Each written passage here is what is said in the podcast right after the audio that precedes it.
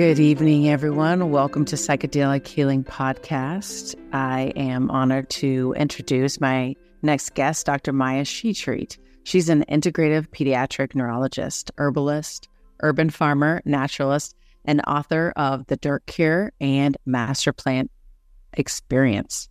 She lectures internationally on environmental health and toxins and in healing with food and nature. In the plant medicine experience, she dives into the latest research about psychedelics for mental health and physical well being, while also sharing ancient and indigenous practices for engaging with plant medicines and integrating them into your life. She founded the Terrain Institute, which is an earth based program for transformational healing. And included in that, she trains, she has a training program for psychedelic assisted practices and approaches to healing. Welcome, Dr. Shetreat. Thank you so much for having me. Yes, thank you. Thank you.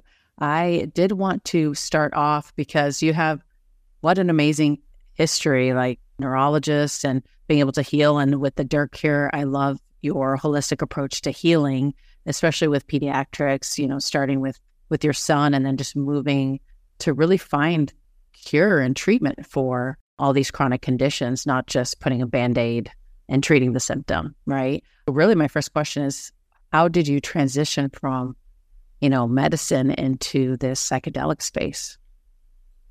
I'm not sure exactly that it was a transition, but more just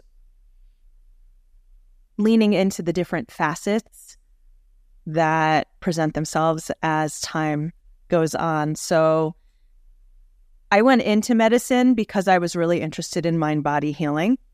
And um, so people always think I must have come in as very conventional and then had this big integrative or alternative awakening. And I did through my son, but I actually went into medicine because I saw Bill Moyers' special, and this is kind of dating me, mm but it was called Healing and the Mind.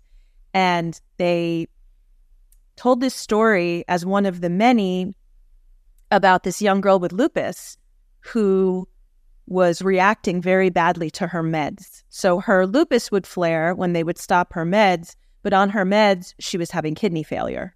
So they decided to try something along the lines of the principles of what they called psychoneuroimmunology, which was a completely new term to me. And I was probably, whatever, 18 or something. And what they did was they gave her a dose of castor oil every time they'd give her her meds in the hospital. And then they eventually stopped giving her the meds and continued to give her the castor oil. And she responded as if she was getting her meds, but with no wow. side effects. And, you know, I heard this, I was whatever, 19, something like that. And I thought, great, psycho neuroimmunology, that's what I want to do. That's really cool. I love that idea. I want to know about that. And I wrote about it in my med school essay and they let me in.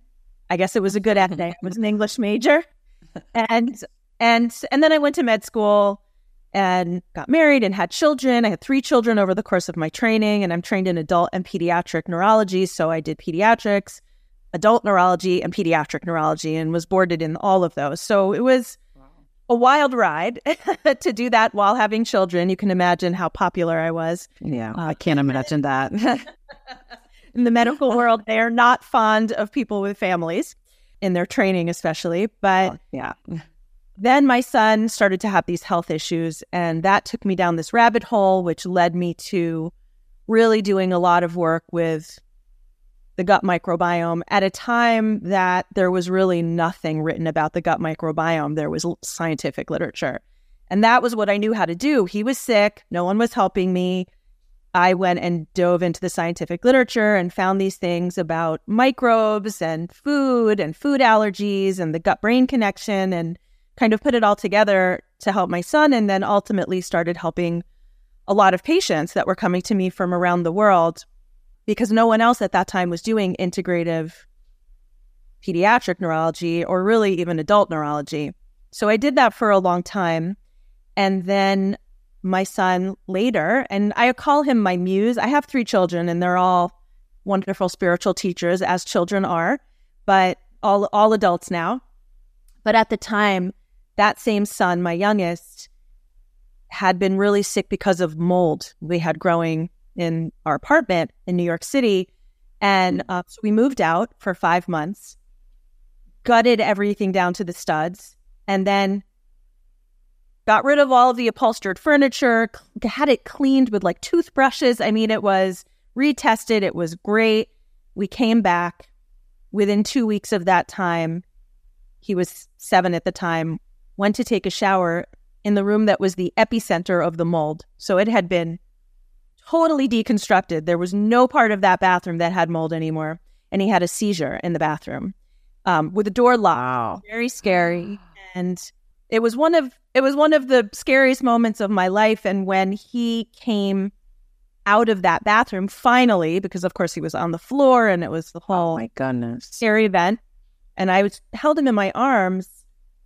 I just knew in this way that sometimes we know with all of our body in a way that doesn't come from cognition, but it's something deeper.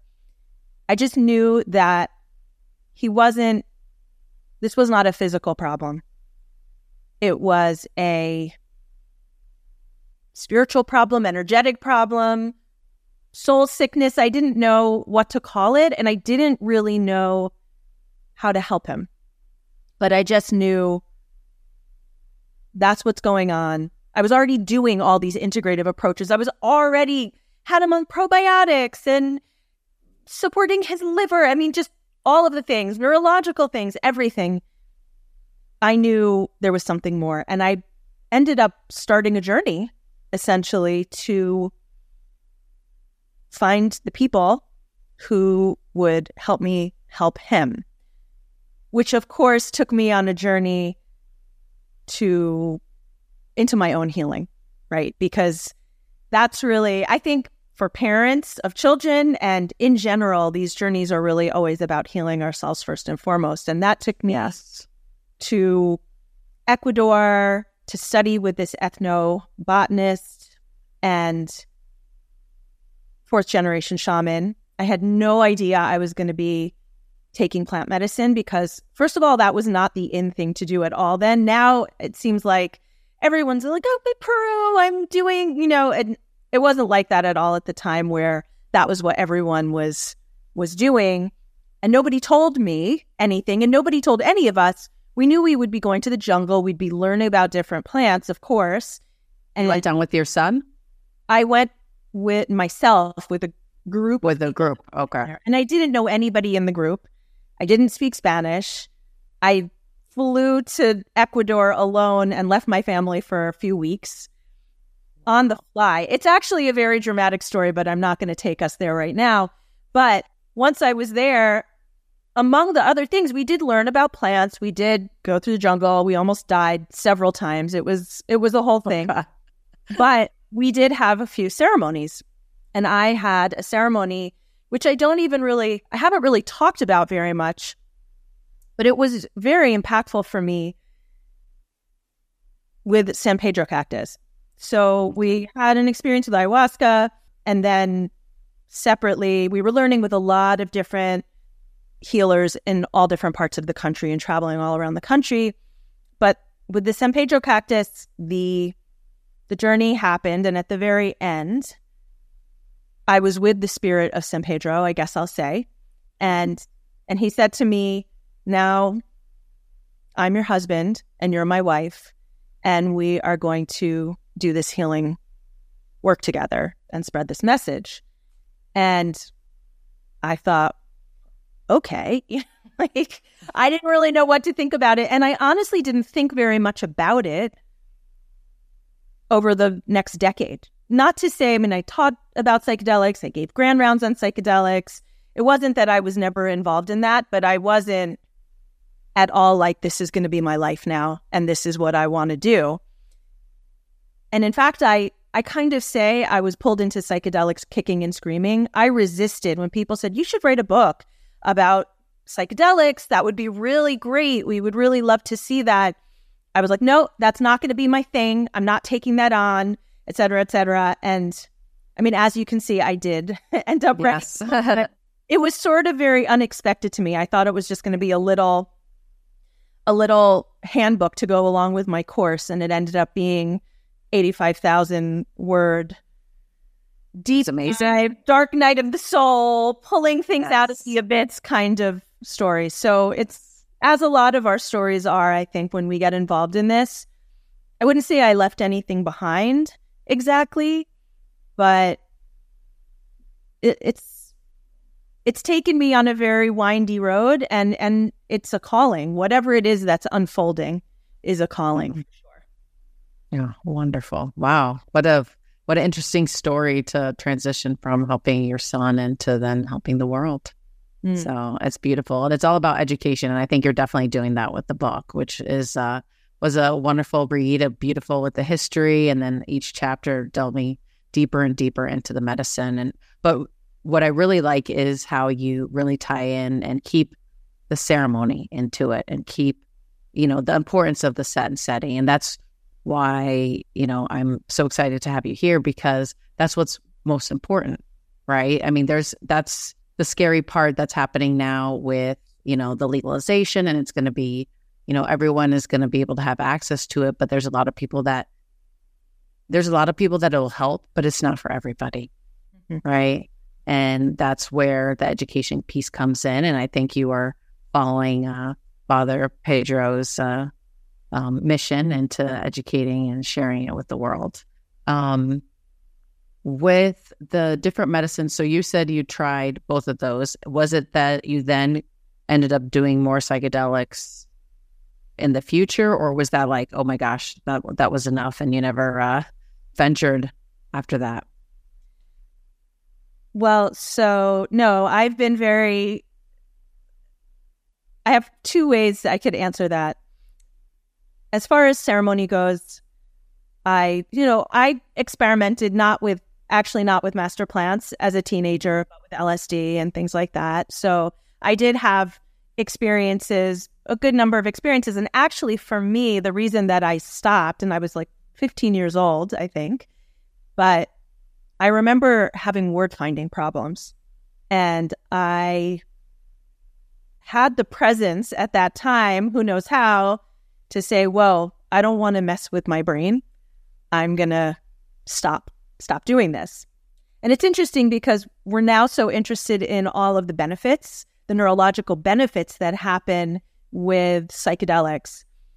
Nobody's really talking about things like that, but people have reached out to me to say, hey, we just did mushrooms, and my daughter and I, actually, adult, adult daughter, I think, but you know, I've done a lot of online events um, where I have you know forty or fifty speakers, and we we teach, and people will reach out with questions, and they said, yeah, we're having word finding problems, and I thought that was interesting. I think we're going to see as time goes, we're going to see the nuances of of different people's nervous systems, different people's vulnerabilities, who responds well, who doesn't, to what particular master plants or or compounds in this case. But yeah, so I had those experiences as a teenager. And then interestingly, in Ecuador, the way that we were dosed was actually probably what a lot of people would call maybe an aphrodisiac dose, uh, which is not a shamanic dose, not this big you open dose, and also probably more than a microdose, but somewhere in between.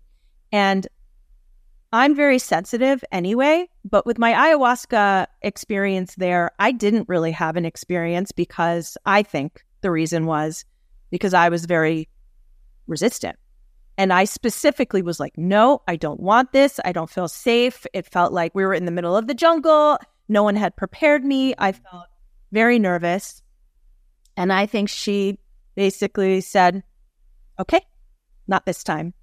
And the San Pedro experience was totally different and so gentle, but so profound. Still not a huge dose, but for me, I don't, I just don't need a huge dose. I always say I live in a pretty psychedelic reality in general. Um, and I can talk a little bit about the neuroscience of that. But then I did later decide to do, not on that trip, bigger experiences in a Peruvian um, Okay. format of a ceremony with ayahuasca. And that was, you know, very intense. what can I say? I mean, yes, I've never had an experience like I did with the San Pedro cactus that was that clear and meaningful. For me, my experiences with ayahuasca are always more visceral and chaotic and very intense. Even when I take tiny doses, they're always very oh, really very amazed by my tiny dose that I can take and still kind of be blasted open like I'm drinking tons and tons of of the medicine. So, um, you know, and I've worked with microdosing, I've worked with mushrooms, so I've had experiences, but I'm not actually committed to doing a lot of big experiences because I myself feel, for example, like as much as I had this very deep experience with San Pedro cactus, I'm still unpacking that. And it's been over a oh, decade. Wow. So for me, here I am, you know, I've I've written a book, I'm teaching, we're doing this psychedelic professional training. We've there's so many things and I grow the plants. So that's another way that I engage is I believe when we get these gifts from these master teachers, for me, I it has to be reciprocal. What am I offering? What am I offering in mm-hmm. return? And so part of what I started to do was grow. I have a 10 year old ayahuasca vine. I don't consume my plants, I just tend them. I mean, and sometimes they, you know, like sometimes my, I had about 60 San Pedro cacti, which was a very long story why that happened. I did not plan it exactly, but um, I was going to do a project with them actually and cut them. And I had some whole idea. And then I got these cacti. Um, they were shipped to me from all different people who were selling them. This was years and years ago. Yes. And I absolutely could not cut them up. I cut one piece of one of them and I was like, I can't do this. And so then I had to plant them in my in pot, you know. So I had a whole basically master plan experience in my luckily I have a living room with a lot of light. But um, by by growing these plants, and I grow brugmansia, I grow tobacco, I grow a lot of different master plants, um, among others. And uh, I learned even things like they love other beautiful plants to be with them. They don't want to just be a bunch of cacti. They want friends, essentially. So I started bringing other beautiful plants to intersperse. And so I had this sort of jungle environment essentially in my in my living room but i learned so much just by tending them and have gotten a lot of teaching just through that. So I believe that there are ways we can engage with these master plants that don't require us to have big experiences and we can still have a lot of of healing and learning and growth.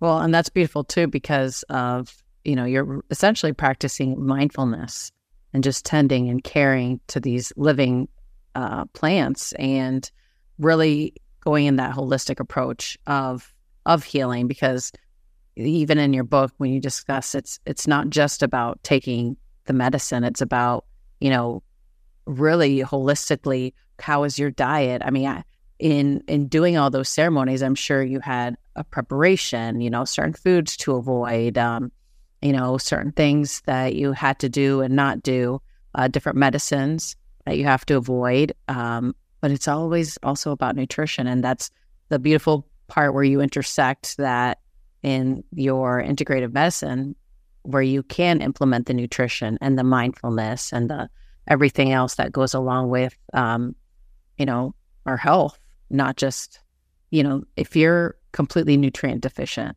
or being exposed to mold for example um, it doesn't matter what you do you're still going to be hurting yourself and you can't be optimal in your mind in that sense. You know when you are you know, coaching clients and coaching patients or teaching them, you know, what are some of the things that you do um, in when they're asking you for guidance and preparation for certain uh, plant medicines, like what, you know, for actually our guests, right? If they're looking to explore, because I've had patients where they've gone to Peru, not prepared, they on a whim decided, oh, let me do Aya.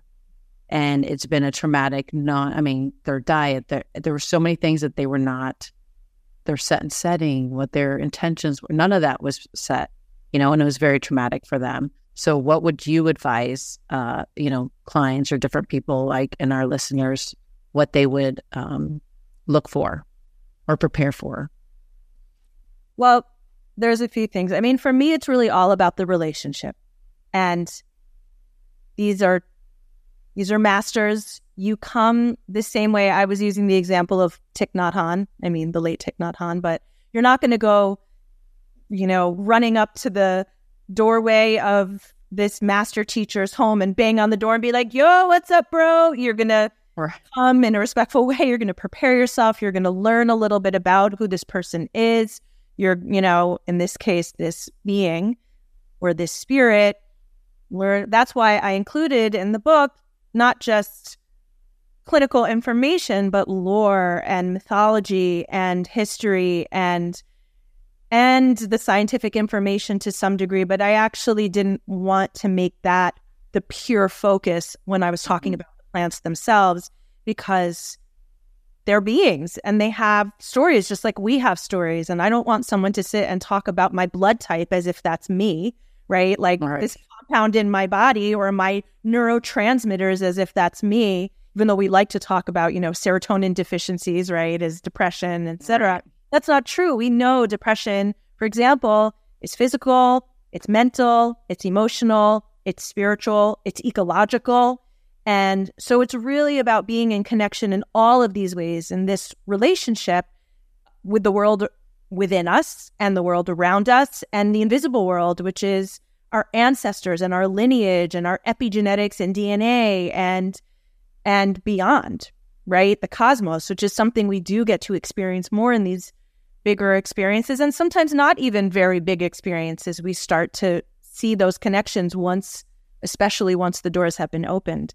But in terms of preparation, you know, of course, there are a lot of things I recommend that I think are helpful. One of the biggest ones for me is mitochondrial support, is gut support, because a lot of people don't think about the fact that probably a lot of the action that's happening, and I touch on this in the book, a lot of the action that's happening with psychedelics that are ingested is in the gut and in the liver, exactly. the whole GI tract. So supporting that and helping regulate that, I think, can be the difference sometimes between a very intense, difficult experience and maybe less so. I think. My- are you seeing that with? Are you doing that with like probiotics, or are you doing that with specific foods? It could be any number of things. Certainly, it could be probiotics. It could be looking at diet. It could be what what kinds of meds people are on. I mean, we could we can do a whole gamut. Right. And and then mitochondria also, right? Mitochondrial support. So every cell in the body has mitochondria, which is actually very connected to the microbiome, right? The three to five pounds of organisms that live in and on our body and regulate our mood and our cravings and our cognition and our sleep and all of these different things, our immunity. Our mitochondria actually evolved, right? These energy makers of the cell evolved, we think, from bacteria. Long, I mean, millions, millions, millions, millions of years ago. Yes. But they communicate together through quorum sensing. The bacteria and the mitochondria have these ways that they actually communicate directly with one another. And that's part of why we think that the microbiome is so potent throughout the body. How is it doing that where it's mostly concentrated in the gut? Well, it's because there's these communications going on. So that's another big one that I would focus on very big one for me is working on regulating the nervous system.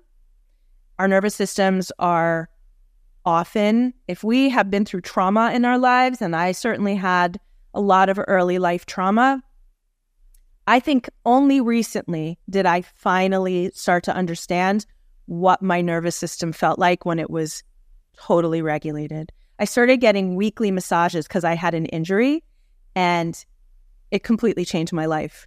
And I mean, I'm I treat the nervous system, right? I mean, I'm that was a that's a big part of my training and a big part of my work and that was the first time I really fully got that. So with all of that said, we can come, we can be prepared, we can have the intentions, we can have done all of these things, and it's still very possible, even with the right support before, during, and after, that the experience could be incredibly difficult and re traumatizing. And our job, if we can, is to understand that there is surrender involved in this. We can't always predict how it's going to go and do our best to make meaning of the experience as we can afterwards. That's that's all we can do because there are just no guarantees in these kinds of experiences even if we cross every T, dot every I. A lot of, I think, the lessons of these teachers is really about understanding that we are not nearly as much in control as we wish we were, would like to be. And that definitely scares a lot of people in the mm-hmm. healthcare community when it comes to advising and supporting people about this, I think. Yeah. Yeah. It's, it's definitely, I mean, I'm, I'm a little nervous. I've never, uh, experienced the grandmother yet. And, uh, it, it scares me because there is it's a really an ancestral it's historical it's like deep deep rooted and uh, i'm a little scared about that but it is calling to me it is calling to me so we'll see in the future uh, where uh, where it occurs when i'm ready one day to delve deep i would say that the relationship has already begun because mm-hmm. i'm first of all look what you're doing right now second of all you're feeling that call, I would say start reading more about her. I would say get a necklace made of ayahuasca, maybe, or some kind, right? I think part of why I put a slice of ayahuasca as the front of my book was because I think of that as vibrational medicine that mm-hmm. really does cultivate that relationship. And because these are master teachers with this ancient lineage and this power, you can look at a picture and start to experience the change, experience the medicine, experience the relationship. And I think from an indigenous standpoint, and of course, indigenous people are not, no way a monolith, and I'm not speaking for anyone in that way, but my teachers that I've had are very clear that the medicine is vibrational and from the spirit of the plant, not compounds and chemicals and they're psychedelics. They think that's so such a ridiculous term, right? It's yeah. it's from from spirit and it's and it's vibrational and it's something we can receive without or let's say before we even ever ingest. Yeah, I almost feel like in, in different psychedelics and ketamine, you know, uh, obviously a, a, compound, you know, it's it's when people go and you know meditate for months or years, you know, to get that to that transcendent experience, and they don't need psychedelics because they can do it just energetically and in meditation and and just be open to that vibration, right? And you know, when there's an assistance, that's where the plants come in. You know, they can they can take us to that vibration you know, and that's what I find beautiful to assist us for those. Um, I'm still working on my meditation and my, you know, being able to to get into that focus, and my mind is still pew pew pew, you know. But uh, yeah, it's beautiful to to have that as an assistance to be able to do that work to connect and get that vibration because we're all vibration. We're all little energy balls just floating around, and that's why people wonder, oh, how did we become friends, or how did you know? You always wonder like the circle of friends that cross your path or um, you know, why, oh, why does this keep happening or this keep happening? It's just all our energies, is the vibration that we give off and we just connect with people. So, yeah, absolutely. Uh, and I think that's one of the things that is so universal in the mystical experience and described in a lot of these papers that even talk about the mystical experience. So we know it has to be pretty universal because right? Scientists yes. are writing it down. But that feeling of everything and everyone being connected, that we're not surrounded by things, we're surrounded by beings, everything is alive, everything is intelligent, and and that we're all one thing, right? This is a lot of what the mystical experience offers. And it certainly is a profound healing aspect, even though I think microdosing or quantum dosing or other ways of engaging can be very potent as well and can offer mystical experience depending on the sensitivity of the person. I also think that that, right, once we see, once we have that mystical experience, whatever it may be, you can't unsee that. You can't go back. And then you do get to experience more of those synchronicities and epiphanies and find the people and that's really what it's all about is connection. Yeah, understanding that we're not alone. We don't have to suffer with this sense of existential orphanhood that we all feel in this world. Like, how did we land here?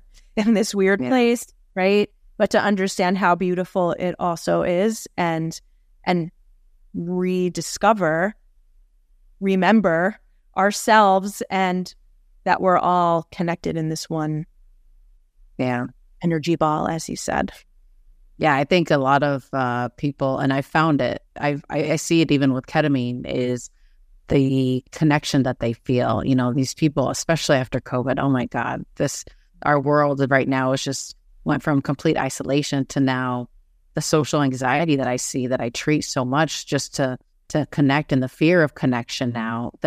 Not that they're scared, but they're physically their body like we were trained to, to fear and like connecting with people's like equals to death during COVID, right? And now it's just we're coming out and trying to regroup and connect, and it's just like everything that you see, it's like one bad thing after another. What's next? What's next? And just really being able to quiet the mind and just connect and realize we are all energy. And that really heals so many people. I've had so many patients actually describe a traumatic event from an ancestor mm-hmm. with ketamine. I didn't I didn't realize that the, the ketamine would actually do that and it actually did do that, you know, with some of my patients. So it's a beautiful thing. Um, it's not a plant medicine, but it is an ability, it's a way for people to get that legally here in the United States, you know, since all the other medicines are still legal for now.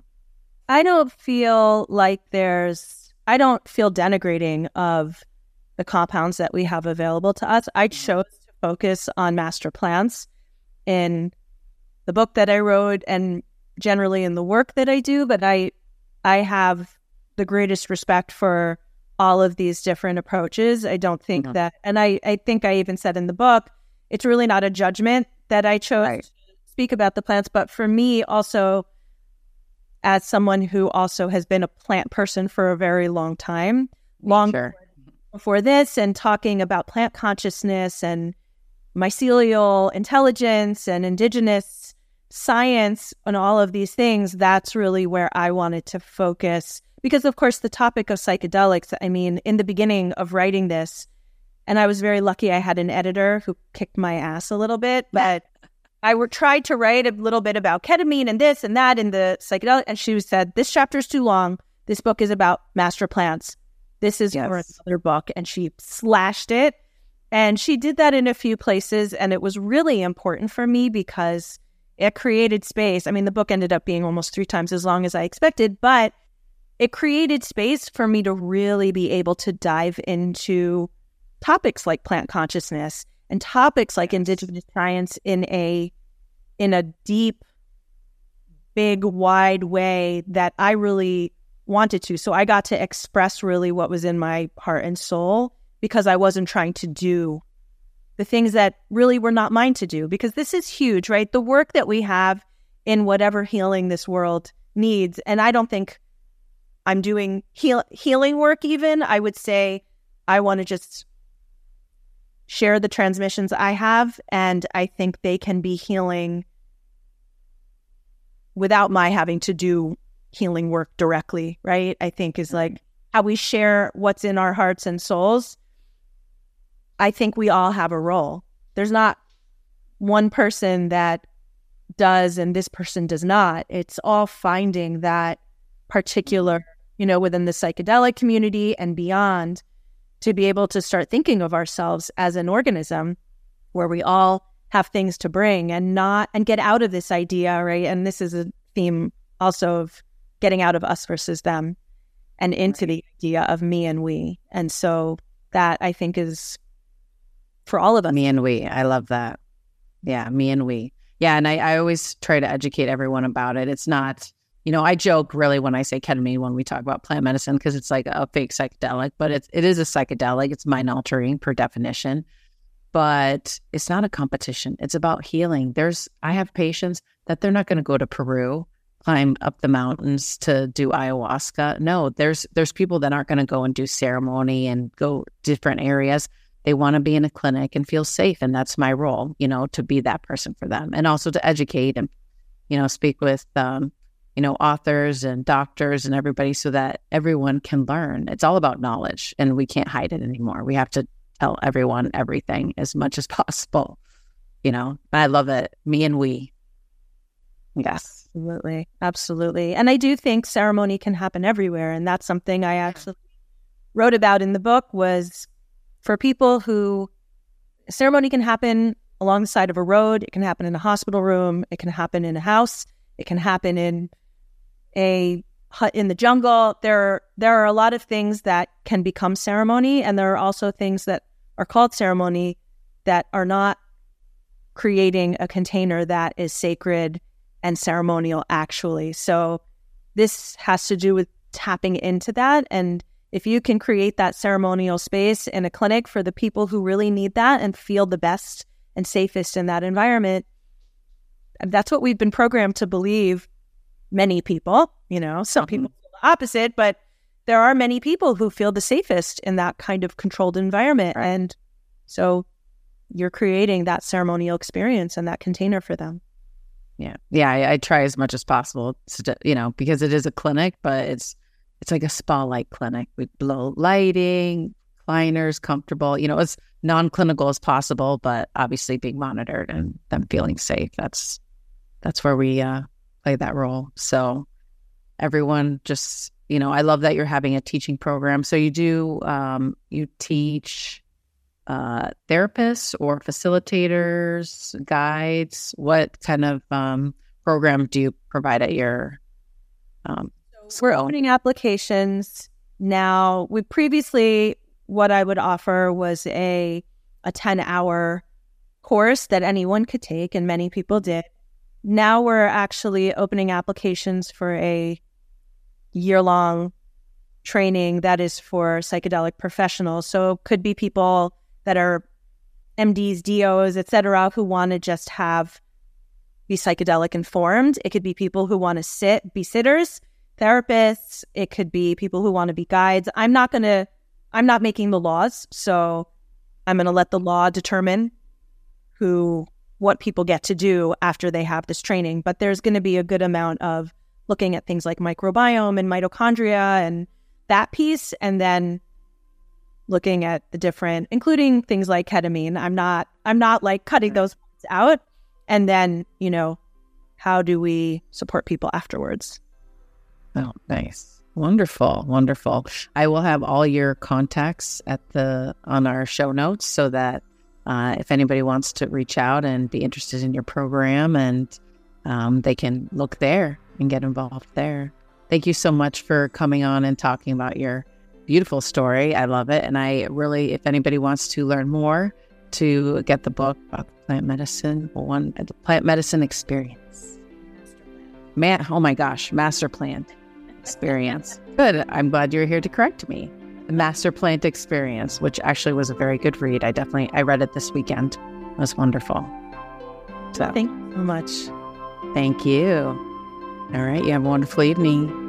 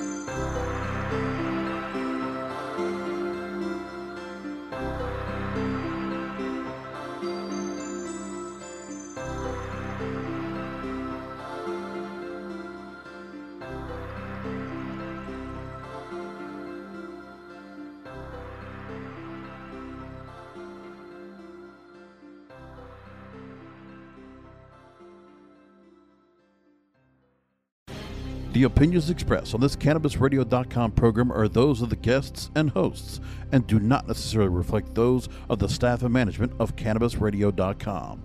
Any rebroadcast, republication, or retransmission of this program without proper consent is prohibited.